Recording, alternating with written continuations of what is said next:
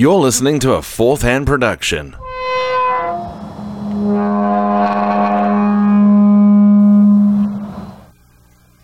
I mean, I guess really doesn't matter, but it knows when we're queuing. So, but I'll be back so I can introduce and go from there.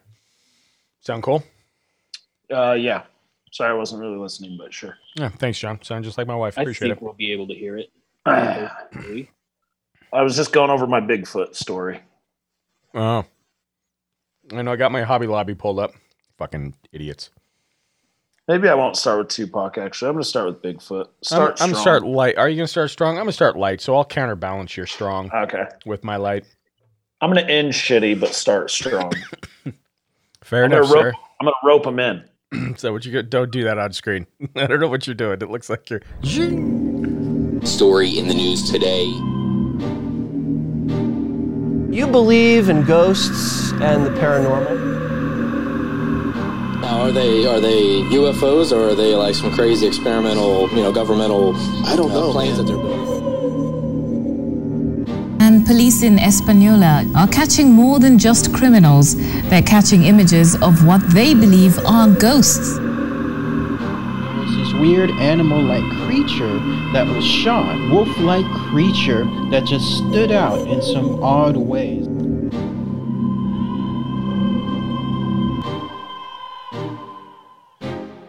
I'm Shane. Welcome to Strange Uncles. I'm John. I'm Josh. And we are, um, I think, for the first time ever, I'm pretty goddamn lonely sitting around this table. I'll tell you that. I know we're we're doing uh the episode quarantini style. I hate that word. Saturdays in the choir. yeah.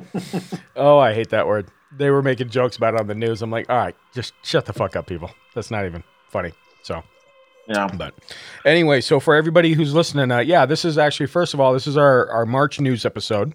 Um, this is our rotation. For those of you who may be a new listener, um, this is every fourth episode. We try to kind of wrap up the weird and the high strangeness of all the news for the month previously, and then um, put it out there so you guys have something for your earballs. Uh, and again, like we said, we're you know we've been talking to each other just like we normally do all the time, like a bunch of you know a bunch of wives, but. Uh, this is the first time that we're not together, and so we've been working diligently behind the scenes on trying to find a program that works, trying to make sure our audio is working. Um, so if this episode's a little rough, uh, just your feedback, let us know. Hey, we missed this. Hey, usually you do this, and then we'll fix it on our side. Yeah. You d- should have seen us try and get to where we're at right now. That was a that was a fun journey. To, Yeah, I think To try and get shit here. show. that was a shit show. Uh, Definitely. I think the word monkey fucking football comes to mind. So Never heard that term, but yes. you've never heard that term? Yes. No, I've never heard that. That's funny. Um Um, but anyway, yeah, we're here. So hopefully all of you are are good. Um, obviously, we're in weird times. We're not going to banter on about some stuff. Although I will say there's a couple stories that do link to kind of the weirdness we have. But we made it a point, and we kind of agreed amongst us three that you know this is this is the break time from reality. And so hopefully, uh, what we have to present you guys, you know, give you some laugh, give you some humor, give you something to look into. Um, I, I feel that a lot of people have plenty more time now than they did before. So Yeah. there's that. I feel like I have less time. I do. Fucking I do. work does not stop at five anymore. uh, man. Yeah, I had a hard time trying to find any news that really didn't have something to do with the state of the world right now. But I think I found some stuff that we can all forget the hell that is reality right now. Likewise on my side, yeah, it was really tough to find something because you gotta you you gotta unbury yourself through all the bullshit on top of it to find the little stuff. So Yeah. you know, and like Josh said, you know, I I was telling somebody the other day, I from life of me cannot imagine that I don't have a building full of people and I'm busier now than I was two weeks ago. Like it is insane. So Yeah, I mean, like most of the vendors I work with are in places that are under lockdown right now, and it's still busier than it was three weeks ago. yeah, crazy, Fucking crazy. crazy. But Yeah. With all that being said, um, first of all, I'd like to, John, you're going to start the news stories, but I will say, you know, one good thing out of this kind of is at night, wife and I tend to kind of settle down. We get to catch up on some stuff. Um, new shows. Uh, I think she's starting to going to watch that Tiger King thing, John, that you're watching. I refuse yeah, to I do mean, I think everybody's blown it out of proportion. like it's a good show and it's highly entertaining, but like I think I don't know why everybody's so enamored by it. Uh, it's just a bunch of rednecks, white. It's like white trash's finest, owning a bunch of exotic animals, and everybody's shitty. Half so I think it's just everybody just like the drama of the shittiness, like nom, nom, nom, nom, nom, nom, nom, like oh they're so horrible. But I will say that Carole Baskin in that uh, I won't give anything away, but Carole Baskin is the world's biggest hypocrite, I, and she I totally heard. Yeah. and she totally killed her husband. So There's a guy that has this, you know, the meme where you got the dude with a little table outside with a coffee with a sign saying "such and such and such make me change Oh, my yeah. mind." Yeah, I saw Yeah. that meme today. I was like, "Oh, that's that's fucking funny." So I saw that. One of my favorite things is seeing Donald Trump's face on Joe Exotic's uh, head. the two combined, that is one of the funniest images ever. Well, we were talking earlier. The one good thing about this is the fucking memes that are rolling out are hilarious. I saw one uh, today that was guys like, I'm doing okay with self isolating, although I think I'd punch a cat square in the asshole for some Taco Bell. I thought that was pretty good. Well, I think he might regret that if he did that. right. Anyway, with all that being said, uh, the one thing I got to add with movies, uh, tried to watch the new Child's Play remake. Eh. I don't know if you guys saw it, but it's fucking hot trash. That's Um, the least bit. they all hot trash. yeah, but you know, there's some some uh what do you call it? You know, romanticizing on the old ones at least because you know it's old '80s bullshit. But this one's just fucking awful. God, it's awful. Um, if you're looking for a new show, you should watch uh, um, the Plot Against America on HBO. That shit's fucking amazing. I'm getting into um, Watchmen. I know I'm behind the game. A lot of you probably already seen it, but I did pick up a subscription to HBO because it's free for a month, um, and it's phenomenal. So yeah, Yeah, I'm just for some reason that even though the ending was the most disappointing thing in like a decade, I'm rewatching Game of Thrones. Me and the lady are doing it, and I I don't maybe I'm a sadist or something uh, because I know how it ends and I hated it, but it's still so damn good. I'm like in the middle of the second season. I'm like, oh, The it's crazy. that's the funny. first four or five seasons are flawless, and then Oh my God, they're amazing. That's when the two idiots that ran it into the ground took over, or what? But the first like four or five seasons are amazing. Yeah, well, the every the guys that were creating it just got over it, and they wanted to do Star Wars, so they're just like, all right, let's. get over Oh, this. Was that what and then happened? I, and then I think a couple of the actors wanted to move on because they've Well, been doing they- it for so long. But now, like, what have they done since? Weiss and Benioff, the showrunners, fucking got their jobs through nepotism. None of them, neither of them had ever run a show before. Mm. and also uh like they were saying like our fans don't want all this fantasy like that's what their explanation was for how they kind of just stopped showing the dragons and stuff and it's like Really? this whole fucking thing is about dragons and swords you fucking idiots You fucking like assholes. why would anyone who watches this not want to see dragons and fucking direwolves that's the whole reason yeah. i watched the show in the first place I besides the titties like, I can't wait to watch a western, but god damn it, if I see one fucking horse, I'm I'm fucking out. It, come on, really? That's what I you're like saying? to, I like to irritate my girlfriend by saying that it's my favorite time period piece uh, show. it's not a time period piece. It's fucking fantasy. Don't ruin it for me. aubrey hates that stuff and i'm like but it's my favorite That's funny. Awesome. I mean, it's good. Well, well, with all that being said, um, we're I don't know, gents, you guys ready to roll into some news? Sure, yeah, I'll, I'll, I'll get it kicked off. Um, first of all, just a quick little blip. Uh, Earth, I think Salt Lake and the surrounding areas had over 800 earthquakes slash aftershocks. So that's been fun. yeah last week was a fucking nightmare Yeah. Yeah. Yep. So if, if you're a Patreon member and you're wondering why some content was late, uh, that's why Yeah, that's Like- absolutely why. we went into quarantine, and then also there was an earthquake all in the same week, and shit's just been a fucking nightmare. Yeah, there was a 5.7 earthquake and then hundreds of aftershocks and then a couple more earthquakes. Which makes you a little like, there fucking were some jittery. Pretty gnarly ones like yesterday. Yeah. Yeah. Oh, I've I've got PTSD. Every little thing I hear, I'm like, okay. Yeah. But I just wanted to That's that's news story one. Keep them short. John. Done. Done. All right. Um, so I want to talk about this dude in Colorado in Bailey claims he has pictures of the one and only Bigfoot. Um, he says he took these in October of 2017, and his name his name is Scott Yeoman. Um, he was working on his mobile home, uh, and he's in an 11 acre property in the community of Bailey. And all of a sudden, he smelled like a harsh odor, and it smelled like rotting animal flesh, vomit, and excrement. Uh, and it was all of a sudden he noticed something moving outside of the window from the corner of his eye.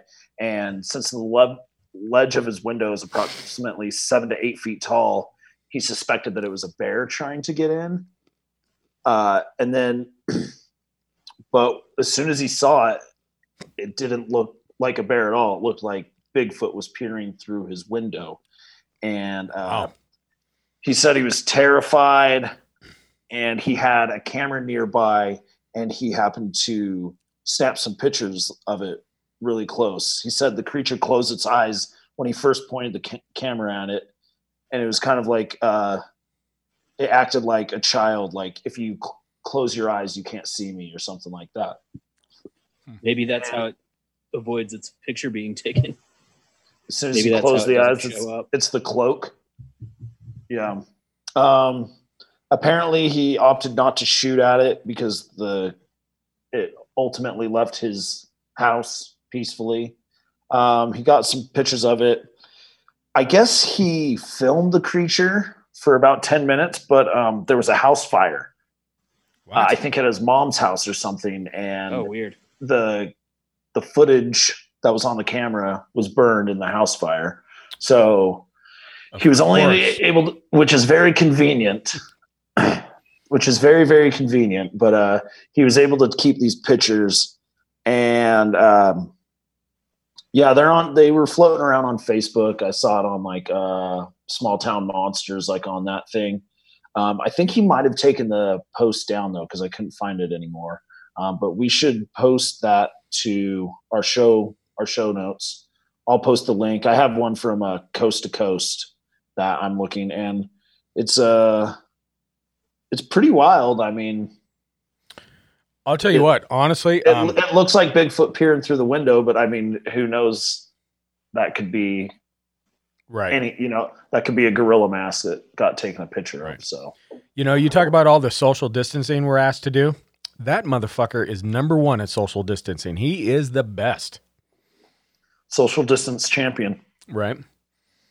yeah So, so awesome. um that is basically that is pretty much it he's got a few of the photos um and you know us skeptics say it's just a bear but i've like looked at these photos a ton and i don't know it's definitely not a bear Hmm. i'm not saying it's bigfoot either but uh it looks more like bigfoot than a bear so yeah, Yeah. i don't know well, there you go.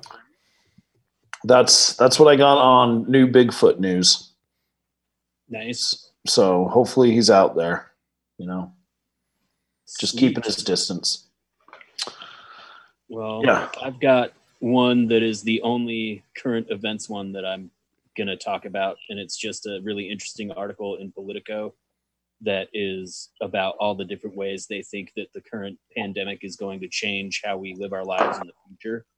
Um, things like the personal becoming dangerous um, and people like kind of keeping up with social distancing once the disease kind of dies down a little bit. Um, they think there's going to be a new kind of patriotism, um, like where uh, you can't shoot a virus, basically. So it's going to be more about uh, um, doctors and nurses and stuff being looked up to as patriots instead of uh, instead of like soldiers. Um, Well, in my opinion, kind of in should be. polarization. Um, like the person that wrote this part of it basically thinks this will uh, be the first common enemy of this new era, and that it'll help everyone come together. I don't think that's going to happen. Not with like the current administration trying to call it the China virus and shit.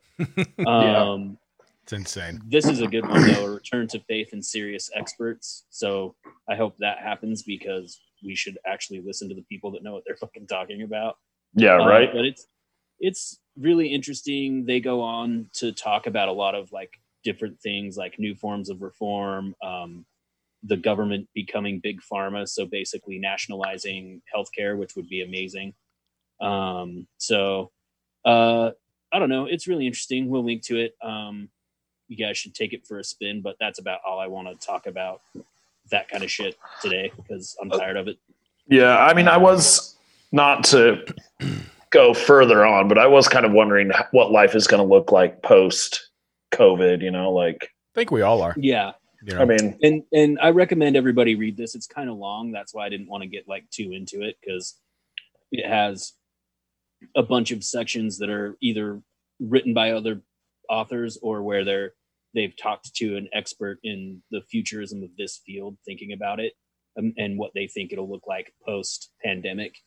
And uh, it's got some really interesting stuff. Um, they point to like what happened after the AIDS epidemic and and how society changed through that and things like that. So there's some stuff that uh that's kind of like whatever, like oh cool, Congress will do stuff through Zoom like we're doing now instead of having to all be in the same room, but there's a lot of like really interesting things like the rules we lived by won't all apply um and stuff like that um and they get into uh just basically what what they expect society will look like. So it's really interesting. I recommend it's a it's a recommended read, but I'm not going to read it to you guys because that would be boring as fuck. Well, you know, that's something that um, you know, we'll take this for example. I mean, like Josh and I, you know, we both of you and I, we have unique jobs. And so when we think about this and we think about infrastructure, if we can still successfully do our jobs and not physically be at a building, is this the new way? You know, is this a way to save the money? Is this a way to streamline what we're doing? I, I mean, companies are already looking into it, you know, for what it is. I know we are.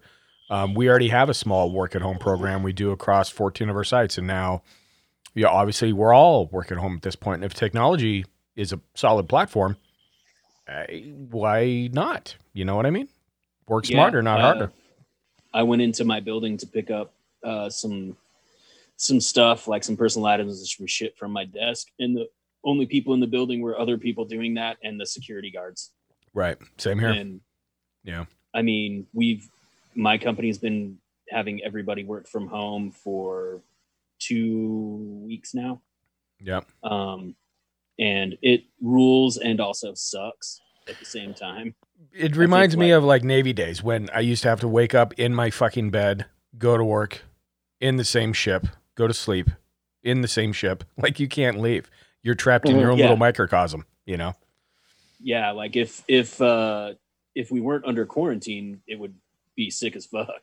Right. But since we yeah, since once I Oof. clock out and stop looking at my work email, all I get to do is wander around my house and be like, "Oh hey, what's up, girlfriend? What's up, cats? Fuck, no, no." Another Anyway. another meme was a snowman off of Frozen, and he's like five Yeah. days into quarantine, and you see him like, babe, babe, babe. All of a sudden, the last picture, see him going, "Oh yeah, that's right, I'm single." Just amazed me. That's- well, yeah, I saw a good one that was like, "Oh, I have a Zoom meeting," and then cat, "Oh, so do I," because uh, I don't know if you noticed Busy's head popping up in the corner of my screen right here. yeah. but That's yeah, funny. she thinks she's invited to all of my meetings. Oh, Ellie's still trying to get in the cage in here, even just me. She knows it's happening. So, Yeah. well, here's something to piggyback off that real quick. And again, you know, we're not going to pound COVID, but you know, this is something worth thinking about too. And I guess for those of you who don't already assume that your phone tracks you, depending on what's going on, I mean, even before this, we're a technological advanced society. You know, everybody has a cell phone, at least uh, most everybody, I would think. So, and I got thinking because this doesn't even, you know, I'm looking at, at like the news and these maps, and oh, here's a social distancing map, and here's how different country or different uh, states are doing it, and da da da, and here's a grid, and and then it made me realize I'm like, wait a minute, how are they gathering how people are social distancing state to state? Well, they're doing it by the phones. So Uh, Stream the Coronavirus Infection Maps is joined by Social Distancing Maps, and that's all based on mobile data and tracking. If you have a smartphone, you're probably contributing to a mass coronavirus surveillance system. Um, what's unique about this, and not to be paranoid about it, but you know what? These things, kind of these steps, kind of make sense in where we're going. And something Josh touched on was, does this change what we're doing? You know, I don't think that in a year, you know, if they do find a vaccine or something happens, they're going to look back. Oh, remember those that crazy 2020? Nah, this is going to stick with us. This is going to be a thing. It's going to change some kind of culture, some way, somehow. That it just won't be the same. It can't. You know. There's just no way. Yeah. No. No. Um, No. I want to share my favorite resource that I like to torture myself with real quick. I'm going to screen share it so Mhm. you know patrons who are seeing this can can see what I'm talking about. But uh, this thing is no shared the wrong screen. Oh, Hang yeah. on. No. No, that's it. That's it. Well, unless that's not what you wanted to show. This the Johns Hopkins dashboard. You Yeah. have, yeah, yeah. That's what we just saw. Yeah, I've been Oh, okay. following that too, and that's about as accurate as accurate gets, and it's fucking scary at the same time. Yeah, it's it's it's good times. Yeah, yeah. I haven't um, really been following anything. I've just been getting drunk every night at home. you know well, what? I mean that's not different for me. So Is it What am? I? What am I? What is me knowing how fucked we all are gonna do me any good? I know. I had to break out another reserve I'm uh, case of beer out of the back of the couch this morning. Yeah. I'm like, all oh shit. yeah. Well, and No. usually I don't even drink that much, but now I'm like every night. I'm like, well, Yeah, it's like you're waiting for I five guess o'clock. I'll get drunk. I don't know what Yeah. to do. I mean, the only thing keeping me from going full Uh. airport rules is I don't want to send any any emails I shouldn't during from nine to five. You know what I'm saying? Yeah, I actually was waiting until we met up because I'm like, all right, not gonna have. A, that's what I've been trying to do. Though is Yeah. like, okay, Yeah. I'm not gonna start until like five o'clock. I, I actively that's what I've been doing too. I feel bad if it's like this is the first time I've drinking before five. You know, I said four. Okay, we're podcasting. I'll pour me a beer. I'll give him a little thing of walnuts. But yeah, it, it's a thing. Last night I chewed an associate's ass. It's a peer of mine. She's sending emails out, work emails, like at eleven o'clock at night to people, and I'm like, fucking stop, stop. You don't have to do that. This is crazy. This can wait to the morning. You don't Yeah. have to do this. And this is where regular should s- communities unravel. You know? Yeah, you should still keep your business hours of Yeah. nine to five or Yeah. eight to four or whatever. Like, don't fucking do anything past six o'clock. Yeah. And who's Yeah, going to like get that the- fucking email at 11 o'clock at night and Some react to it? executives at my work are saying like, we know people's schedules are all fucked up because cl- schools are closed and you've got kids at home, so you might not be able to get your shit done during your normal work hours. But like, we don't care if you spend eight hours in front of the computer as long as uh, as long as what needs to get done gets done. Like, Right. do it when you can, which is good. But there should also be a stipulation of just because 11 o'clock is a good time for you doesn't mean it's a good time for anybody else. Exactly. You know? Exactly. And I get that you can, you don't have to answer an email right when you get it, but I would, Don't know. It's just it is what it is. But well, anyway, back to this. So back to the phone things. There's uh different scenarios here that they're going to lay out. Basically, these are in steps, and it's kind of interesting. Um, entirely an anonymized location pings to give the authorities a sense of where are large numbers of phones and so large numbers of people. The same data might be used to map simple density, hotspots, or sorry, hotspots, and how they are changing over time. A broad view of social distancing. So that's the bottom generic, right? Nice and simple. We probably already do that. Uh, the next level is to track the location and movements of devices, but uh, into broad patterns. General inferences can be drawn around changes in community and behavior, how far people stray from home, whether the same groups are seen together, and so on. The third level, uh, beyond that, we start to get into uh, identifiable data. This means we can associate a phone with a user. In truth, that's possible with even anonymous data tracks without going beyond simple location data. But with further analysis, uh, an- analysis, sorry, we can begin a simple contact tracing timeline. And here's the last one, folks. You ready for this one? The most persi- pervasive level is tailored to the individual. This might be quarantine or curfew enforcement. It might be linking a phone to its metadata. I know where you were, and I also know who you call and text. Therefore, I can infer who you meet and when. Uh, whether this is done remotely or by voluntarily or mandatory apps doesn't change the data that they're gathering.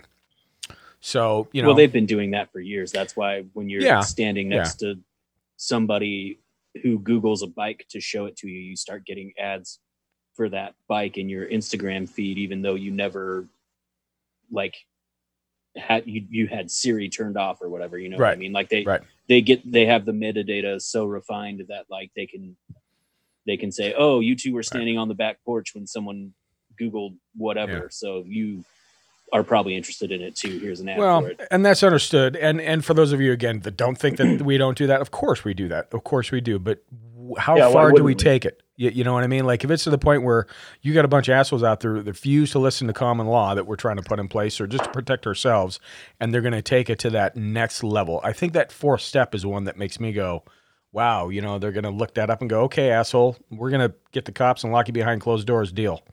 I, Yeah, I've heard you know, I've heard that they're starting to stop people who are out driving in California and uh, asking them where they're going, and if it's not somewhere that like fits with their lockdown rules, they're giving them like four hundred dollar tickets. Right. Well, so here's a good example of that, and then um, I'll pass it back to you, John. For actually, we'll take a quick break after this, and then John will go to you. Yeah, Um, they so Idaho and Washington, Washington State, most of you know, was some of the first cases, the first cases actually, and it's just it's blown up. Um, I've got a team member who, because I oversee Coeur d'Alene, Idaho, a team member who lives in Washington, drives to Idaho. He literally is afraid because all over the news are saying, "Hey, if you pass state borders, we're going to have state patrol there. They're going to pull you over and they're going to ask you why you're going state to state." So we as a company had to get our legal involved to write a letter, put his name on it, put his schedules on it. So if he does get pulled over, he can prove that he's essential. This is who he works for. This is where he has to go. Um, now, whether they turn him back and he goes back home, the option is then just go home. If they won't let you, just go home and call us and let us know. But that's the steps that we're taking because we still have to keep a staff in our building. We still have to have security there. There's still possibility of people taking advantage of major buildings that are empty and ransacking them. And so, you know, you still have these people that do these essential jobs. They have to be there. Um, but it's just blows my mind that it's gotten to that point. You know what I mean? So, anyway, with that being said, um, we're going to take a quick break and we will be back. Stand by.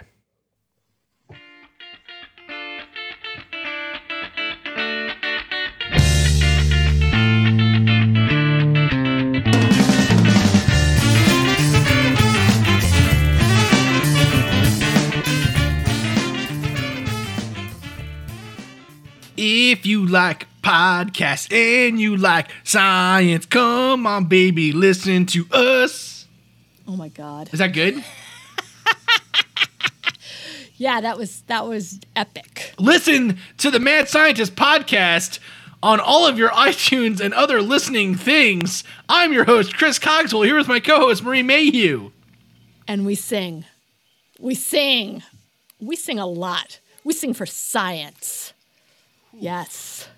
We talk about science, we talk about history, we talk about ghosts and monsters and UFOs and things, and it's a lot of Yeah. fun. So come learn about Yes. ghosts and UFOs and physics and chemistry and a little bit of biology And about economic collapse. on the Mad Scientist podcast. Oh my god. And we're back. So, for those of you who are listening to the podcast, um, you know, we'll typical commercial breaks. For those of you maybe on Patreon watching the video, it's a little awkwarder because usually we could have muted our mics and banter back and forth or got a beer or put a pause on. And now we're just staring at one another, waiting for the ad to finish. I was actually just during that about to type in the chat like maybe we should stop sharing video during during the ad breaks. I want to do that just to get a just a feel. It's a feel of what we got going on. So, Yeah. anyway, Well, there's always the power of editing. Who knows how much we want to get into that, though. right, exactly. Yeah. Yeah. Anyway, what do you got, John? Well, you know, you can't fucking escape COVID, but so as we all all are locked down, most of us in you know self self quarantine and everything. Everybody's staying at home. Um, some people live in apartments, like you were saying in the Navy. You know, like people that are on ships and submarines, astronauts training to go to space. You know, everybody's in these small spaces all day, every day, constantly like I have friends in apartments that don't like I have a huge backyard, so at least I can go out in my backyard and it feels like I'm in another place or like I'm outside. Yeah. Um, and I know people can get a little stir crazy, you know, just like, all right, going to my, th- you know, some people have a one bedroom apartment with two people living in it. So yeah, my house is fucking tiny. Yeah, so there are some professionals out there that have kind of been through this for their job. They're either an astronaut or a submarine uh, pilot or whatever. Um, Scott Kelly, he's a retired NASA astronaut, and he spent nearly a year on board the International Space Station. Um, he says it's important to have a schedule. He says people need to have the right expectation. We don't know when this is going to be over, he said. Uh, we could be in this for the long haul, so your mindset needs to be I'm living similar thing to living in space for a year. I need to have a schedule. I need to get up at a regular time, to go to sleep at a regular time. Um, he also says exercise is a really good way to keep your mind focused and physically fit. You know, um, there's propaganda. propaganda. yes. Um, there is a guy by the name of Vincent Lornati Eiffel, and he was the commander of a nuclear submarine. And he says, find your mission. He's like, you can't give in. You need to do something with this suspended time. Uh, he says, you know, it is important establish a daily routine and stick to it, much like Scott Kelly did. Uh, he says it's also important that everyone has their own space. He told AFP, in a submarine, it might be cramped bed space. It's the same in a cramped apartment. Um, but we all share a mission, and that is to protect others, medical workers, and successfully navigate this ordeal. So it's kind of like find what you need to do and just stay focused on that. Good points. You know, yeah. um, a sailor, Isabelle Autissier, was the first woman to circumnavigate the globe alone, which is insane to me. That's just crazy behavior. Um, yeah. So she says, try new things. She said she never felt lonely because I chose to be alone, but a lot of us did not choose to be self quarantined, and most of us don't want to be alone. Um, for the people stuck at home, she recommends using the time to try new things, reading, listening to different music, write your journal, take photos, start drawing. Um, above above all, it's important that people don't look too far ahead. Uh, she says when she was at sea facing an indeterminate amount of time alone, the first thing is not to count the days. You can't constantly be thinking, I'll get there in three months, in a month, in 10 minutes. Like, I basically take that as, you know, take it one day at a time, focus on that day. And then when you wake up the next day, focus on that day. Don't think about what life is going to be like in July, no matter how hard that is. So, You know. not to bring this up again, you know, old Navy days, but I'll tell you what, she's absolutely right. Because when we would pull out for six months and we knew that we weren't back home for six months, that's the last thing you do is sit there and go, oh, yeah, we're floating out here for three weeks, two weeks. We only have this much time. Six months is a lot of time when you're away from your family and your friends and your house. Yeah. Yeah. Yeah, that'll just eat at you. I mean, for touring, you know, I'd be gone for three, four months at a time. Right. And yeah, you can't think of when August is going to hit. You just got to take take it day by day and where you need to be tomorrow. Yep. Yeah, I was just gonna say that that's how I would process super long drives on the road. Was just like, Mm. all right, it's gonna be a while, so I'm not gonna think about how long we've been going. You know. Yeah. So Cyprien Verseux, he's an astrobiologist at Germany's University of Bremen. And he once spent over a year in a small pod with five other volunteers simulating conditions in a future mission to Mars. And he says moral dips are normal. He says it's normal for your morale and productivity to dip. He said, that's not a sign of weakness. Don't add guilt to your problems. So don't feel don't feel guilty about feeling like that because it's natural. It's normal, you know? Yeah. Um, you don't need to fucking pile on more shit already on top of, you know, what what you're already going through. Um, he says it's important that we still communicate with the outside world and we don't become shut-ins. You know, with technology now, it's pretty easy. You know, we have Zoom, there's the house party app, FaceTime, Skype, Google Hangouts. Like there's a ton of things. And he says it's really important that we stay connected kind of through that because even though we're not personally getting that interaction, I can still see you. We can still hang out. you know, I mean, FaceTime, right? yeah, Yeah. yeah. So, and I, you know, so I think staying in touch with the people that you care about and all that, and talking to your friends through video chats is important to keep your mind grounded in this time agree. of uncertainty and, you know, Yeah, dude. Like I use uh, Zoom at least three times a day um, for like conference calls and shit.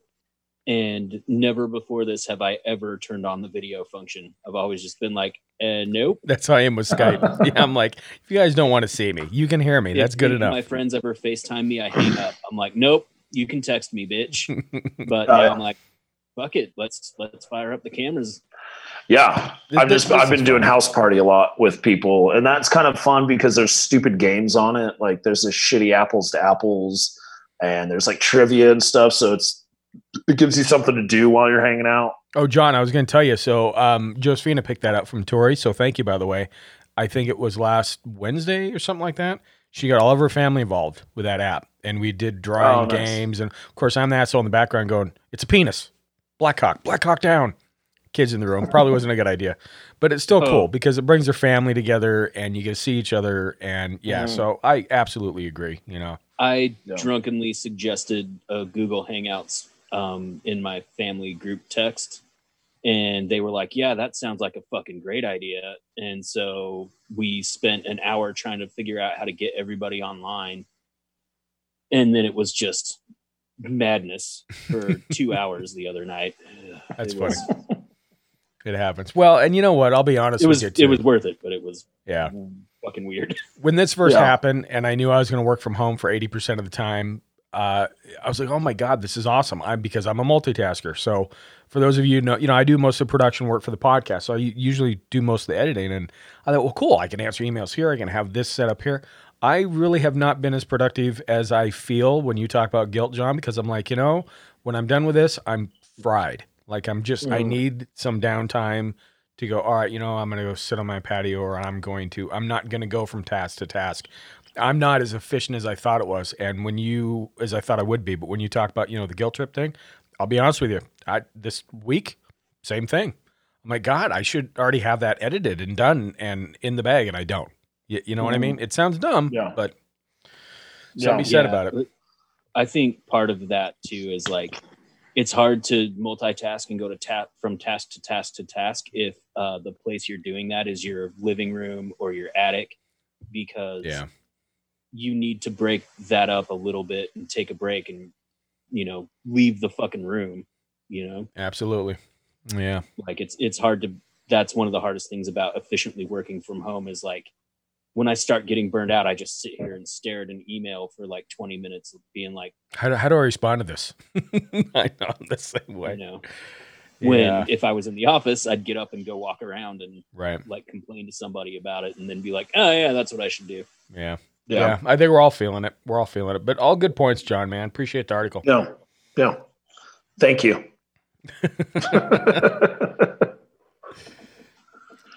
Stoll, what do you got for us? Uh, this is from Eurasia Review. You found this one too, John. Uh, this is Oh uh, yes, I was hoping you would do this. building space forts with P. Um, so Yeah, space uh, sports with piss. What's that flag look like? the actual title of the of the uh, article is astronaut urine to build moon bases um, but basically uh, you um, let me find where they use the word so i can pronounce it correctly. Um, but it's uh, the other component the molecular component of your pee that makes it pee and not just water. Um, it's urea. Um, and they think they can use that as a plasticizer in the concrete that they want to use on the moon, um, which basically helps it stay semi viscous and like moldable until it hardens. Um, so basically, they would because it costs uh, ten thousand dollars to move point less than half of a, a, a kilogram to the moon. It's really expensive to get shit there.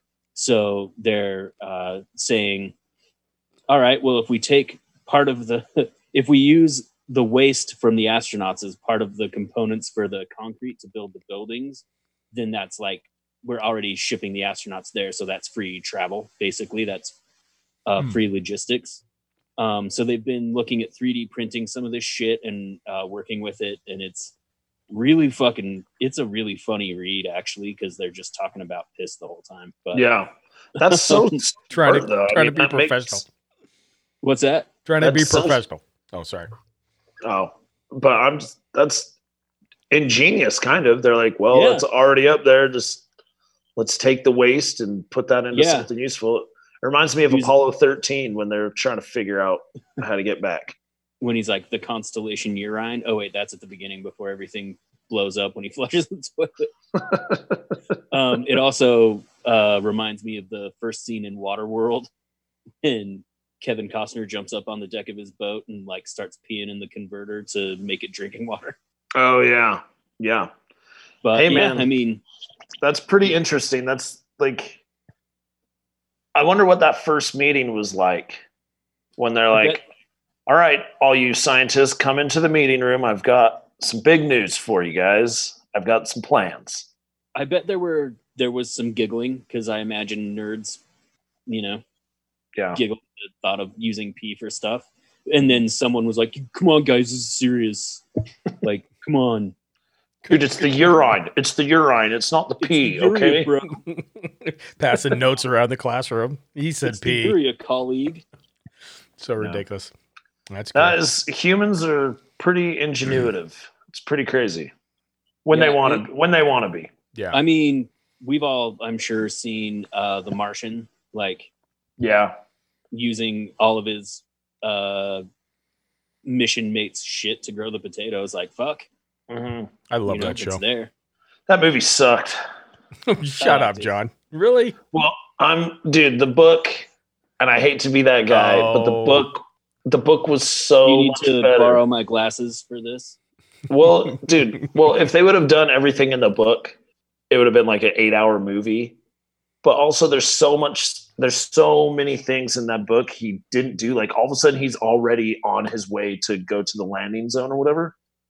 After just like a couple things, it's like, no, so much happened that when you watch the movie, you don't even realize. You just think like, oh, he grew some stuff in poop, he blew it up. All of a sudden, he's on his way to the landing zone. Like, so much shit happened, and he had to figure Literally. out so many things that they didn't even rem- they didn't even remotely touch on in that movie. He had to science the shit out of it. Yeah, dude, the the book that book by Andy Weir is like one of my favorite books I've ever read. Like favorite fiction books I've ever read. Um, and he went like pretty crazy. He would ask like physicists and Yeah. astrobiologists like is this correct does that sound right and they would be like no actually if you were going to do that you know like so all of that book is like really like all the science in there is for what i come what i've come to understand is actually pretty accurate Yeah, so the, yeah. the movie the movie just doesn't represent it it can't it's a movie you know but it was an all right movie but i was just like wait we're already at this part I liked it, but I didn't read the book, so Exactly. I could get that though. I totally get that. Books. Are, otherwise, you're looking at the three part miniseries. I mean, you know, Mhm. it's like I Which- started. Uh, I recorded Lonesome Dove on AMC like week ago. Thank God I did because it's a Oh, six Lonesome hour. Dove's the shit. Oh, I love it. man. Six hour thing. It's been forever since I've seen it, but it follows the book almost verbatim. So it is six hours. I mean, Yeah. Larry McMurtry is an awesome writer. You know, to lay stuff out. But yeah. But Yeah. Uh, I love Lonesome Dove, by the way. That was me and my dad's. That was our shit right my there. grandpa. yeah. Dude. Uh, speaking of westerns, I rewatched Silverado recently, and that movie fucking aged so good. It's still so fucking awesome. 1981, man. Yeah, I haven't- love it. I don't even know if I've seen that. Oh, it's so good. oh, good. dude, do yourself a favor. It's way good. Yeah. Silverado. One I of the feel like I have, but if I have, it's been since I was a child. Uh, it's on. It was on demand. Um, so you could probably find it on like Amazon or something. Yeah. Um, but I recommend it. It's really it's one of the best westerns I think Yeah. I've seen. Agreed. period. But Yeah, that's Yeah. pretty awesome. Next to um, the life and times of who was it, Walter Judge, Mitty? Judge Roy Bean.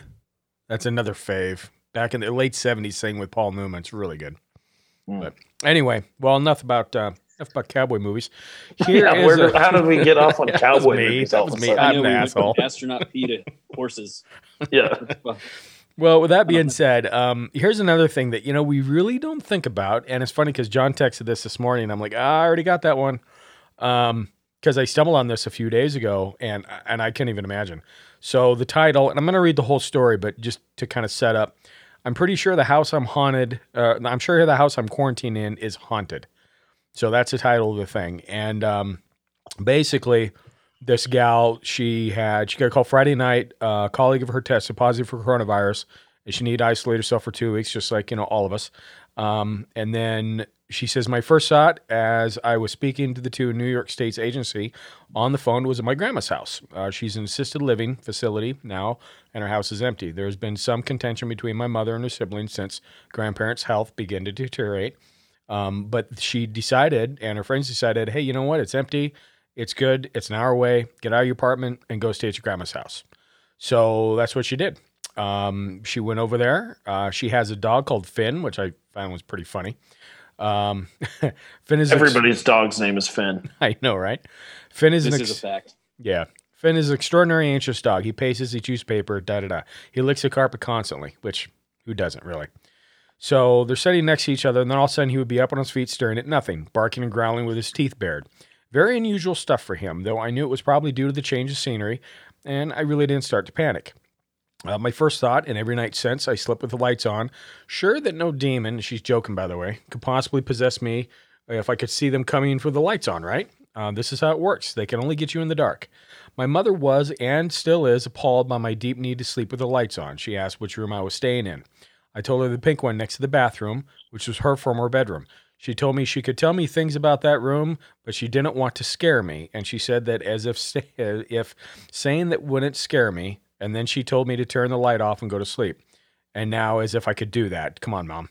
Um, the day after was fine, minimal freaking out. But that night, ooh, that night, I fell asleep with the lights on and woke up at 5:22 to Finn perched at the end of my bed, facing the closet in the room, teeth showing, growl rumbling. I tucked myself under the covers. Uh, Man, I'll tell you, you got to pay attention to the dogs, the animals, just like the earthquake. Yeah. My animals started moving. I knew something was happening. So. Um, convinced they would save me if need be until Finn finally relented and came back to curl up by my side. Last night and today were by far worse, though. Last night, as I'm getting into bed, my mom decides to finally share with me that thing she was going to share with me in the hopes of sparing me from fear. She said that when she was growing up, she would see a bright light come from the closet, hear it swing open, and then feel something on her bed. She said the closet was a portal. And after telling me this, she followed up with, No need to worry, they're friendly. At that point, it was too late, and I was worried.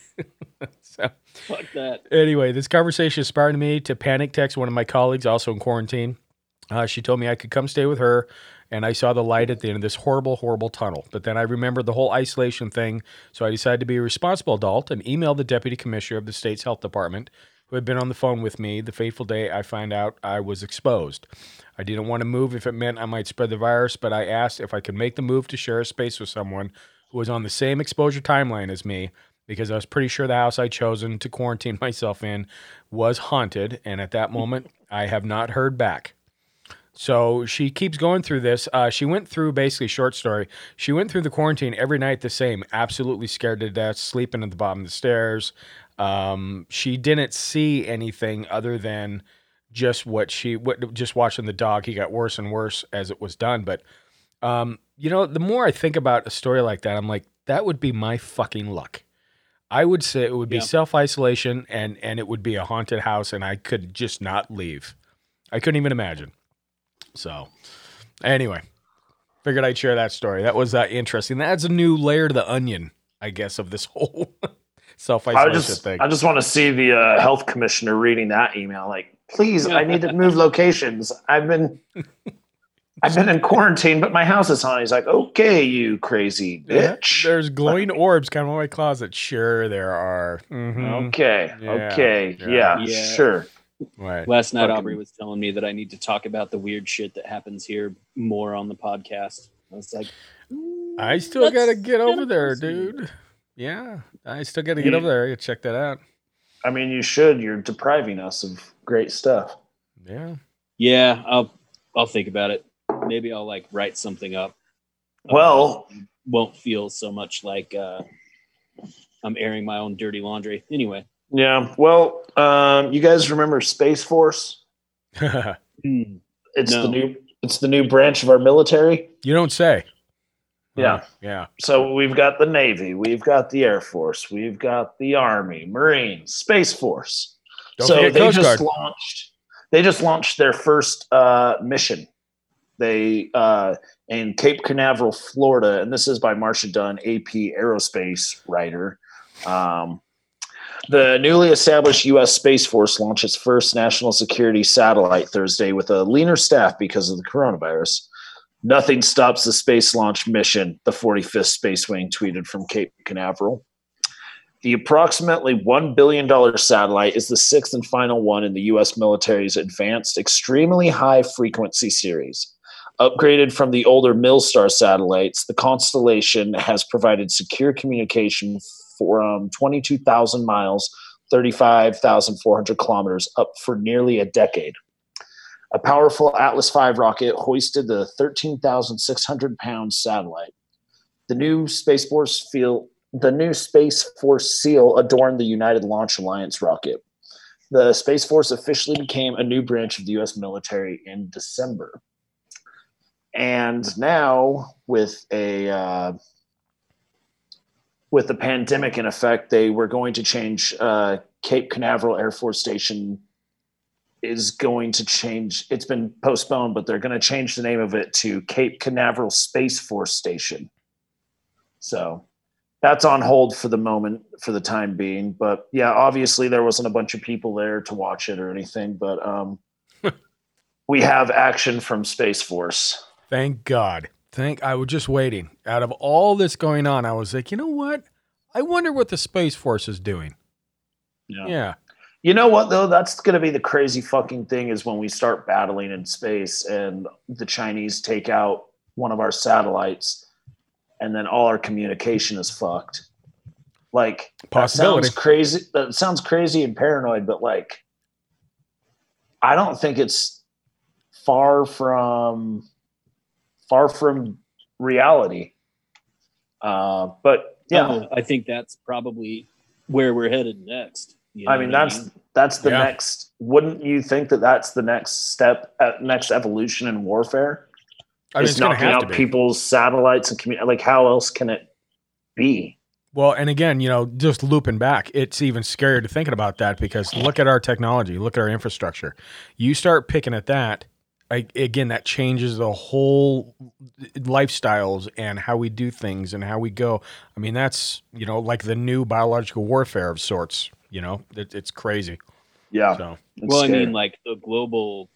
I mean, obviously it's global because it has it in the name, but GPS is based off of uh, U.S. satellites. So if Mhm. they took out one or two of those, that Done. would fuck everyone because like the global system runs off our satellites. Yeah, Like it's not a, a UN thing or anything like that. It all runs off our satellites. So, and no one knows how to get anywhere anymore without their fucking phones. I was about to say I'll pick up a Rand McNally and fucking go anywhere I want. I used to carry that shit with me at every fucking vehicle Oh, I had. I like it three Dude. states worth. You know, I I love reading maps. I used Yep. to when we'd start a tour, I'd like even when we had GPS, I would bring an atlas along just to be like, no, I remember the good old days when we used to tour with without GPS. Like yeah. I'd same way, but I can never fold the motherfuckers. That, that was the fucking I- second part of it. you got to get the big books. You got to get the not big being able books. to gauge how long it takes to travel a mile. Right, with your little pinky on that scale, like okay, be like, we "Hey, should it be says there. in like eight miles, we need to take a right. Do you think we should take this one?" Yeah, no, no, we No. shouldn't. that No. should not work. Anyway, with that being said, we're gonna take a quick break, um, so we can find ourselves back again. Stand by, guys.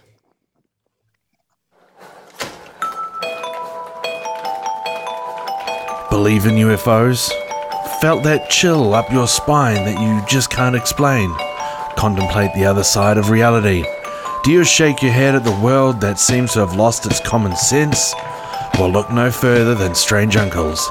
Find them on all podcast platforms and call their hotline to tell your side of reality at 801 252 6945. Open the gates.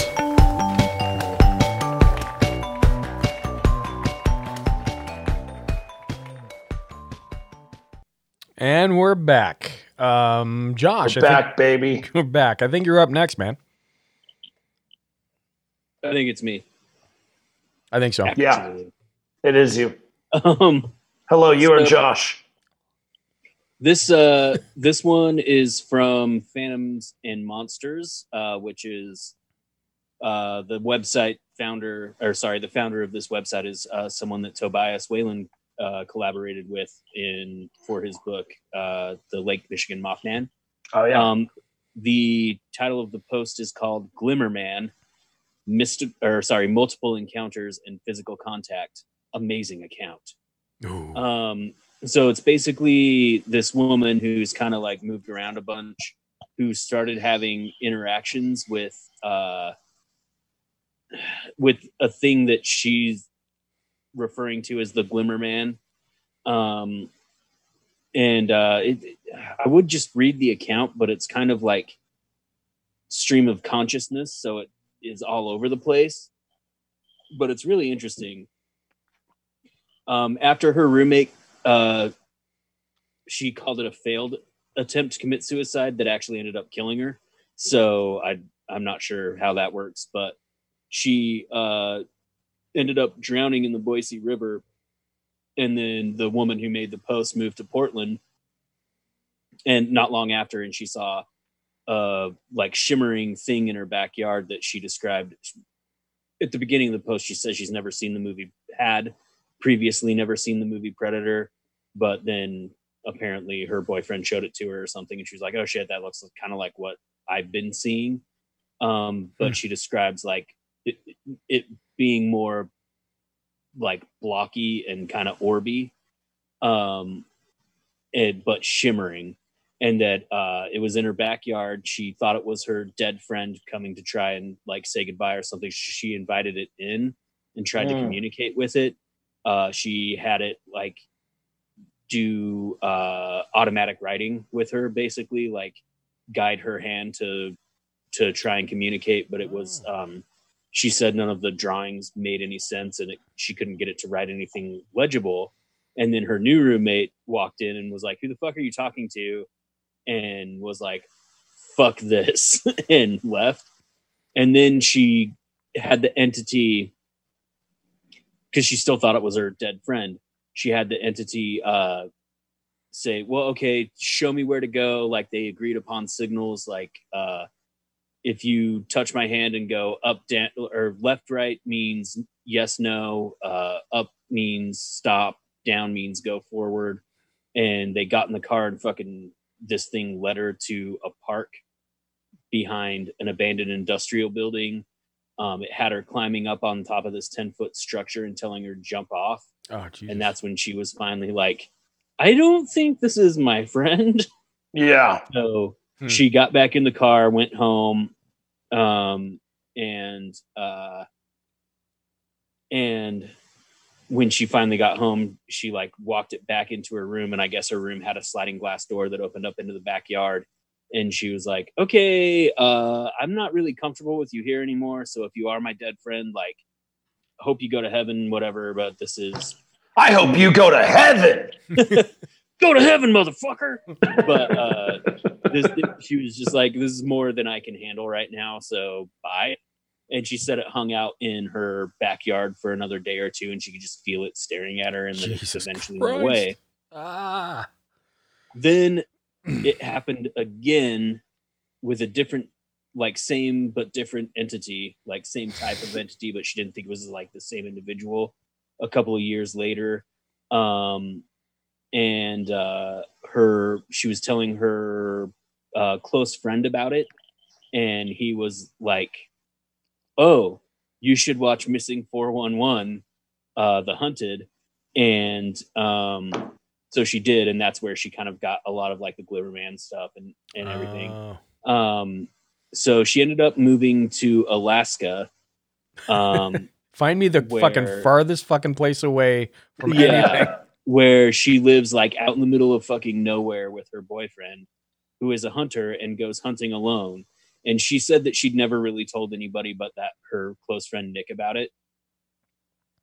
Um, until now when she made this post and when she opened up to her boyfriend about it finally he was like oh that's the shit i've been seeing out of the corner of my eye every time i go hunting up here Oh, and shit so uh it's it's a really interesting really quick read. Um but like i said like she wrote it kind of stream of consciousness so it's a little topsy-turvy you know? Um but i recommend it. It's on phantomsandmonsters.com um like the way she describes it re- describes these entities are really weird. Um she describes them more as like columns than like the outline of a person or an animal Hmm. um like one at one point she says one of them she usually says they're like four foot by three foot and sometimes they look like cubes sometimes they're more rounded she said at Weird. one point one of them was like basketball sized and shaped and i, I don't know so it's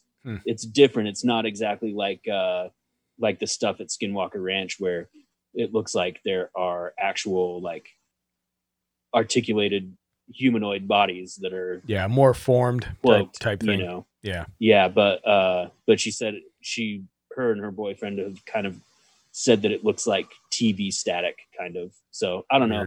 It's a really interesting read. Um i recommend it. Um the website is pretty cool too phantoms and monsters I was going to say that's an that's a gr- That's a great website. I mean that I mean the counters that he has. So basically he set it up to where people can just write in their counters, some of them anonymous if that's how they want to be, but he's got archives and archives of different stories and I mean it's really you can take a time to read through what he's got there. It's pretty impressive.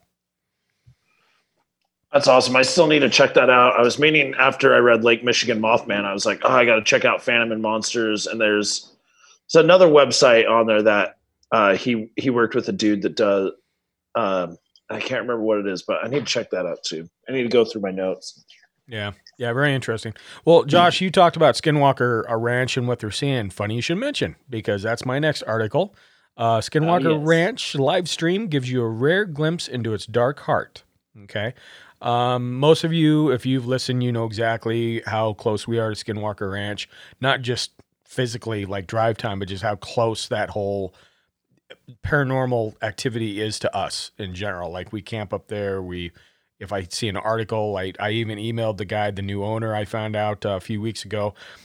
You know, haven't heard back. i go figure. connected with him on linkedin Oh, did you really? so Yeah. we, we've all tried, you know. But uh, anyway, uh, for those of you who might not know, Utah Skinwalker Ranch will become digitally accessible to paranormal buffs everywhere on Monday. So the History Channel is giving supernatural fans unprecedented access to the well-known extraterrestrial hotbed with an exclusive overnight live stream.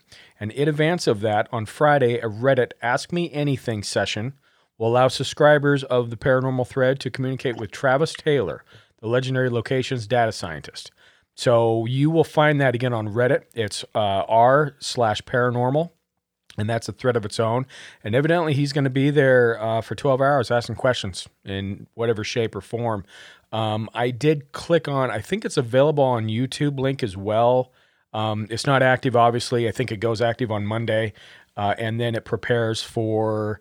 Um, they are going to do Tuesday night action history channel. It's called The Secret of Skinwalker Ranch. Believe it plays at eight o'clock uh, Mountain Standard Time. We've been waiting for it. Um, you know, of course, we I'm had. pissed off that they're doing the overnight live stream on a fucking monday night I know it's weird. It's weird, but the, you know, it's all hype. But at the same time, you know, if you manage to, I would just love to look at that thread and see the questions asked, and this Travis Taylor just to get some of the things that he's saying out there.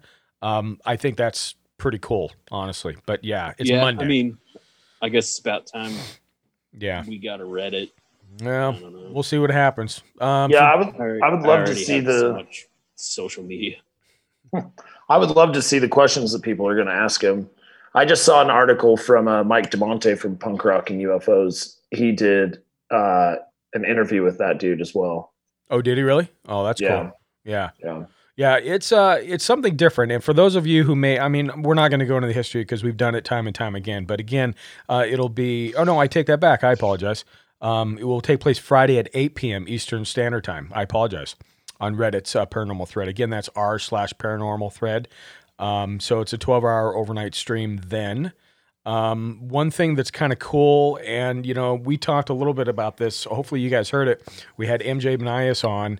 Um, great writer, great blogger. He's kind of got his finger on the pulse of high strangeness in general, and it was really neat how he did it because I reached out to him when he initially had sent out a, a blog about meeting the owner that was anonymous at the time, still. Uh, invite him to the ranch. He had a chance to walk around, take pictures. They had the control room set up, all this other thing. Um, of course, you know, we had him on after that, uh, and we've all read his book, UFO People. A great book. If anybody wants to pick something like that, it's just really neat how he dives into the, the counterculture of it and and who this group is, and he's kind of part of this group because he was for, he was from MUFON for a long time. Um, and then what? Three weeks later, he has another article out where it was like part two almost of the same blog, and it was where he released the owner's name um, who'd come to find out it was Brandon Fugal. He's actually a entrepreneur here in downtown Salt Lake that had bought the ranch, and and they are doing things completely different than what Bigelow and his team his team did in the past, where they actually have they're being very scientific about it. Um, they have devices and instruments, and they built a control center. And it's maintained, and they have people rotating out. Like it's they're gathering information instead of just there going, "Shh, did you hear that?"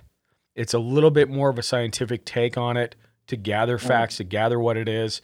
And then, of course, you know, History Channel kind of got their foot in the door to say, hey, we'd like to do a series on it. So, oh, am I am I boring you, John? I'm sorry. No, No, okay. tired. I yawn. Give me a break. Right. But uh, but Just the just downfalls of video conferencing. I know, right? Exactly. but um, just amazing, kind of cool. So check that out again. That's Friday night Eastern time, eight o'clock. Um, my apologies, thinking it was Monday, and uh, interesting. I mean, I, I'm gonna check it out. Well, we'll see what happens. So Yeah, anyway, definitely. Cool. Well, going off of uh, Tobias Wayland a little bit and uh, sticking with paranormal, I was going to do a story on Tupac. The story I was going to do about Tupac is essentially this dude, he's some gangster dude. He claims in this new book that he was the one responsible for killing Tupac, and there's this private detective um, encouraging the Las Vegas PD to look into this guy and arrest this dude or whatever. Um, no one's doing anything about it. Boom. Okay, story's done. Apparently, we figured it out. But you were talking about Tobias Wayland, and our boy has a story. There's some vi- new videos that are surfacing of an object resembling flying humanoid provoke speculation of Mothman in Phoenix, Arizona. Hmm. And this is by Tobias Wayland, March 25th, 2020 and the videos are really strange. Like you don't really see any wings flapping. It almost looks like the black knight ufo if you've ever kind of seen any videos of that a little bit. Yeah. um, but it says two videos of an object resembling a flying humanoid filmed over Phoenix, Arizona on March 22nd have some speculating that perhaps Mothman has come to the Grand Canyon state. The first video to garner widespread attention was submitted to the Mutual UFO Network the day after it was filmed. And the filming is Uh-oh. fucking shaky. It's Yeah. all over the place Go figure. like it all like it always is um, but there are some really weird shots and uh i don't know i i don't know it's weird looking i don't know what it is the fact that like it just seems stationary it seems like there's this weird black statue in the middle of the sky like there's no wing flapping it's just like there's like a little bit of movement but there's so much movement from the camera it's really hard to like Yeah. Mm. really focus on what's happening. Um, Um, Oh, sorry. Go ahead. uh, well, it says, according to the report, the sighting took place at approximately 5 p.m. Says, we first noticed it while sitting in our backyard. Black object moving slowly from northeast to southwest. Very strange shape, looking like a figure with wings, at which it does. My wife commented that it looked like a giant bumblebee. We used binoculars and videotaped. Confirmed odd shape, looking like object was spinning as it was moving.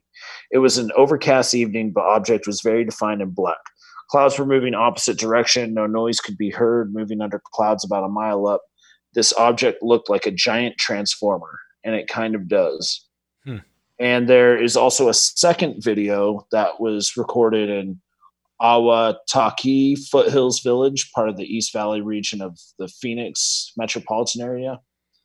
And that was shared by the mother of the person who filmed it. And I mean, they're they're weird. They're definitely uh, you guys should definitely check out the videos, and we'll obviously have them linked on the show notes. Um, it's on Tobias's website, the singularfortean.com. Uh, dot com. and they said about that second one, um, her her son had filmed the object and shared it to social uh, media. And speculation regarding the object quickly turned to flying humanoids once the video was shared to social media, specifically the winged being known as Mothman. Skeptics pointed out that if the object were uh, Oh wow. creature, it's odd that it does not appear to be moving any of its limbs, but believers rebutted by explaining that many Mothman witnesses describe the being as flying without moving its wings. And that's actually pretty true. And uh many I don't I don't I don't know what that is. No, I just was looking at images of flying humanoids and Oh. was like, I was like, what?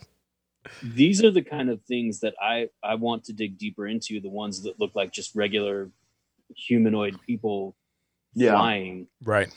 uh, not necessarily Mothman. But anyway, sorry, I didn't Yeah. mean to be super distracting. No, well, and I mean skeptics say it's like a balloon of Buzz Lightyear. Hmm. Uh, That's Which a weird if it was a balloon, Yeah, I've got an image of that Yeah. right here. I think. That's But weird. so for our Patreons, I don't know if this is going to work, but this is kind of a video of the second one. If this, if for some reason my internet works, but it's, uh, I don't know. It's really weird. It doesn't seem like a balloon to me because a balloon would just be going up and it would be like I you mean, I think the wind would take yeah, it and it would- swerving through yeah. the wind and it would be go- like the fact that it's going one direction and the clouds are going another that would indicate to me that it's not going with the wind. Hmm, Um, interesting. but i mean yeah go to singularfortean.com and check it out. It's an article by tobias wayland and it's interesting. It's worth it's worth a watch. So i don't know Is Were you gonna- back? Share your screen on that, or is Yeah. that what were? Well, I was, but now it's not pulling up. It's just circulating. Oh. So I, I gave up on that. We're doing Um, we're doing enough, this fair on the fly. Fair enough. Singular So. Fortean.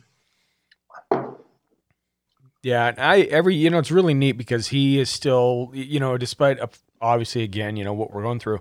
Um, I catch things that uh, Singular Fortean is doing all the time, and Tobias is behind. Um, still very active, still looking at news articles, still looking at reports. Go ahead. Sorry, I didn't. I just thought of Oh, something. fine. That's all so when we were talking about cool shit to watch, and I don't know why I didn't think of this, but Small Town Monsters just had uh, on the trail of Oh. UFOs. They just came out with that, and the dude Seth Breedlove and Shannon LeGro, can't remember her last name, but I guess they're they did a thing called On the Trail with UFOs. It's really cool. Everyone should check it out. But um, Seth Breedlove said that he is working on a project now with Tobias about the Lake Michigan Mothman. Yeah, I think that was Oh, a Kickstarter be thing. Yeah, I Yeah. think it's a Kickstarter that they're trying to raise funds on, which, which I think is going to be fantastic. So I think they're already working on it, actually. yeah, too cool, too cool. Yeah. So my shit isn't working. So Uh, Okay. I'm seeing if I can pull it up on my phone. yeah, sorry to be very anticlimactic, but all the listeners out there can go do their own damn homework and find the video themselves. We're already giving this to you, people. We're already spoon feeding it, kind of. So yeah. anyway, All right. Um, well, Yeah. What else Sorry, you go got? What else you I've got? got I've got one more.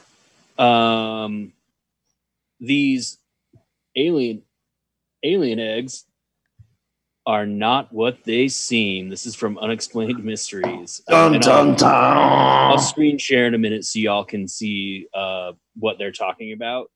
But um, basically, images showing a field full of objects resembling eggs from the Alien movie from the Alien movie franchise Oh my god. have recently gone viral. Uh, the pictures, which were posted up on Twitter by a farm worker from Japan, shows rows of quote unquote eggs sitting on the ground in a field with white tendrils protruding from the bottom of them. It goes without saying that these weird objects bear more than a passing resemblance to the alien eggs first encountered by the crew of the Nostromo in Ridley Scott's iconic 1979 science fiction horror movie Alien, which starred Sigourney Weaver Calm down. uh, as protagonist Ellen Ripley. Keep your pants uh, on. Fortunately, however, the eggs are no danger of spawning face huggers. They are, in fact, Chinese cabbages growing in a field on a farm in Japan. Uh, the reason they look the way they do is that they have been left to wither in the winter air. At this time, to be, and then there's a quote. Um, at this time, be careful with the quote unquote alien eggs in the field because they are Chinese cabbage. Oh my um, god.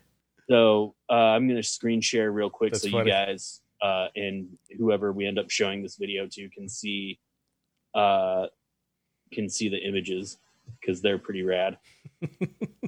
If it's not one thing, it's another.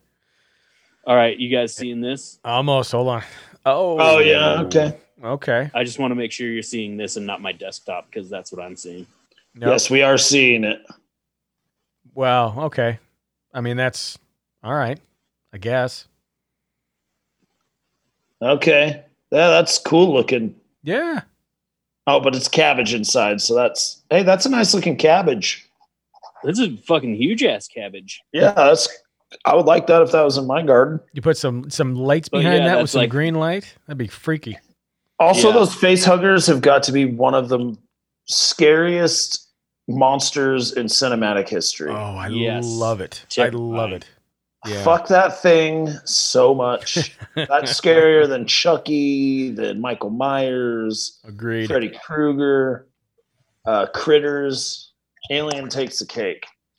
Was it uh was it Giger? G R Giger? So who was HR Giger. it? HR Giger. H.R. yeah. Giger. Yeah. Yeah. Crazy. yeah. Yeah. yeah. I'm not into it. I don't like it. Those that that shit is what fucking nightmares are made out of. Want to Hot brands, trying Josh. to shop, motherfucker. I'm Uh, trying to find the. Oh Jesus! Yeah, dude, I would fucking die if that was on my face. Yeah, I would be like, Lord, kill me now. Yeah, I mean, I guess I would die pretty soon, but You could get one of these. as a as a mask to wear around during these times. Yeah, that looks like Will Ridiculous. Sasso from Mad TV. Oh it really God. does. It's like Bane if he went And I'm not sure who to feel bad for in that situation. Jesus Christ. Ugh. Ugh. Well, Shane, are you going to bring us back home? Yeah, I'm gonna bring on a couple small ones, and then we can wrap this up. And then I've got a couple announcements for Patreon. Um, these are really small articles, which I find funny. Uh, priest tries to live stream mass during lockdown, but accidentally turns on his filters. So, for those of you who know and you actually do streaming, you can put the filters on there where it's like rabbit ears and little whiskers and shit like that when you're actually doing the video. Well, he forgot to that that was a thing, evidently. And so all through the sermon that he was really trying hard to bring some God into people. All of a sudden rabbit ears pop up on his head, and all of a sudden he's a cat. Now he has the head of an elephant. And he went for like 45 minutes like that, just not even really knowing. So, you know, funny little like it.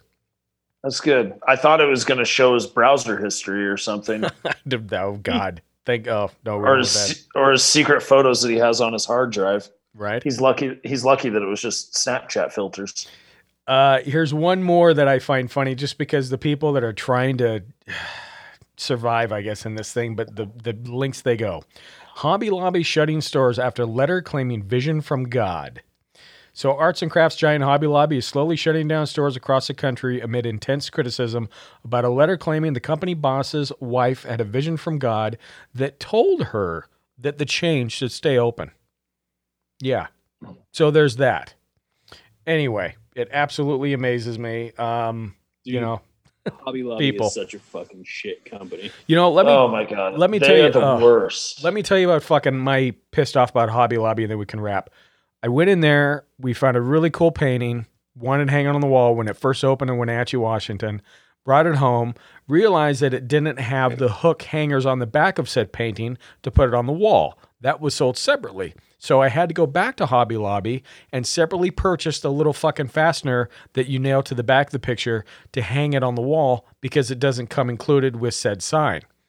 I was the last time I ever fucking walked in Hobby Lobby. I'm like, fuck you guys. You're gonna do Dude, this they game. uh, bought a bunch of um, artifacts basically from ISIS. They were funding ISIS inadvertently. um, Whoops. uh, Behind the Bastards has an awesome episode on them. That's funny. Um, yeah, like That's they funny. bought a bunch of shit and paid a fuckload of money for these uh, antiquities out of Iraq that they were basically buying from ISIS. yeah. Pretty funny. Shouldn't that be fucking illegal as fuck? It's illegal as fuck. Yeah. but it's like white collar crimes that people don't necessarily really go to prison for. Like if I spent a hundred thousand dollars on an antiquity from Iraq from fucking ISIS, I would be in prison right now. right, but like you don't have enough money to even make that even broach the conversation Right. of that. Well, thanks, thanks for bringing that up, Josh. thanks for bringing that up. Well, I'm just saying, Pour like, salt on the wound. you gotta you gotta be Especially rich as during my fuck. unemployment. You've basically got to be rich enough that the rules don't apply to break those rules anyway. God. It, it just amazing. Again, you know what? I've seen, I will if say, you spent five thousand dollars on an artifact that you bought from ISIS, you would definitely be in prison, probably Guantanamo Bay. right. Yeah. Yeah. absolutely. Yeah, you know, there's been uh I've seen a lot of good good people during this time, but I still see a lot of assholes out there, and it's not going to go away. And this example of Hobby Lobbies, good fucking example of it. You know, letter Yeah. from God, fucking whatever. But anyway, God, you know, if everybody can do their part and just not go to Hobby Lobby, yeah, I I'm should sure- boycott. Yeah, 'em. go to Michaels. I mean, I haven't heard anything terrible about Michaels. I mean, I was about to say, I'm sure the owner of Joanne's Fabric is a piece of shit too, but I haven't heard anything about him, so go there. I like Joanne's fabric. I'll pick up a couple little crafty things from Joanne's. Sure. I mean, I haven't heard anything bad about Joanne yet, so Not she's a You know, she's a trawl up let- around town. let's try and go to Joanne's and Michael's and just leave Hobby Lobby out of it. Fucking Hobby Lobby. God, I even like the name. So anyway, that's our news. Um, I will say too, I did post this on Patreon for those of you who are listeners. A standby for merch. Um, I will send some out, and actually, right behind me, if you can see this, Oh, you got it framed? oh, nice. Hell yeah. Yeah. So, um, yeah, we got these pictures. We have uh, posters. Thank you, Josh. By the way, uh, they're beautiful matte frame posters, and they're autographed.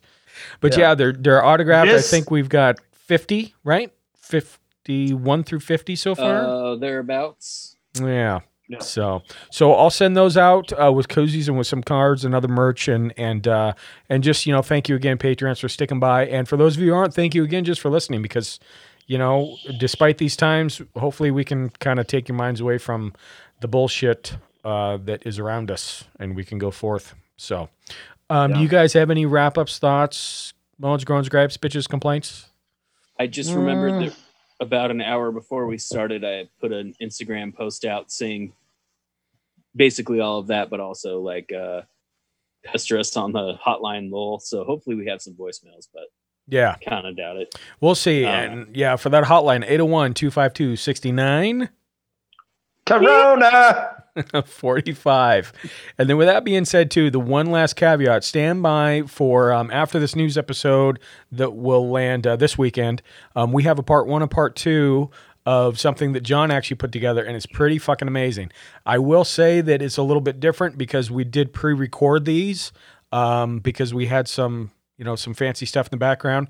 These are the last ones that where we are all in the studio together. So if this sounds like this and then it goes back to this kind of an episode for those two, that kind of that's why you know we kind of had them already wrapped up in the can. Um, but you know, neat, and, and I think you guys are gonna love the topic. And then we also have a couple guests, I believe, lined up uh, after that that we'll have on um, during these times. It's really nice because a lot of podcasters are going through the same thing where they have a little bit more time and they are at home and they can use their technology. So we had some reach out to us. We reached out to them um, just to support them, and we're gonna have them on the show and you know and kind of you know, bring them into the forte and uh, and go forth. So you know, we got some things lined up out there. So hopefully you guys can, you know, hang in there and we'll bring you good content. Yes. All right. I agree. All right. So it's been agree with- real fun Saturday agree with all day that. drinking with you guys. Yeah, it has been great. It's good to see you guys. yeah, I hope you're well. yeah, Um, yeah. So I think far, I'm gonna- good. I'm gonna continue the party with uh, my dog and my lady. Oh yeah. I, I think I'm gonna start a puzzle, a thousand piece puzzle. Uh oh. Oh, I gotta. I, Gold. I'm gonna share a meme with you that's really fucking funny. It's a guy that put a puzzle together. He did not put it together. He's like fucking nailed it, and it's just a pile of shit. But it's pretty fucking funny. All right. All right. Anyway. Well, peace be with you. Love you guys. Take care. All right, Love love you you. guys. Bye. Close, close gates.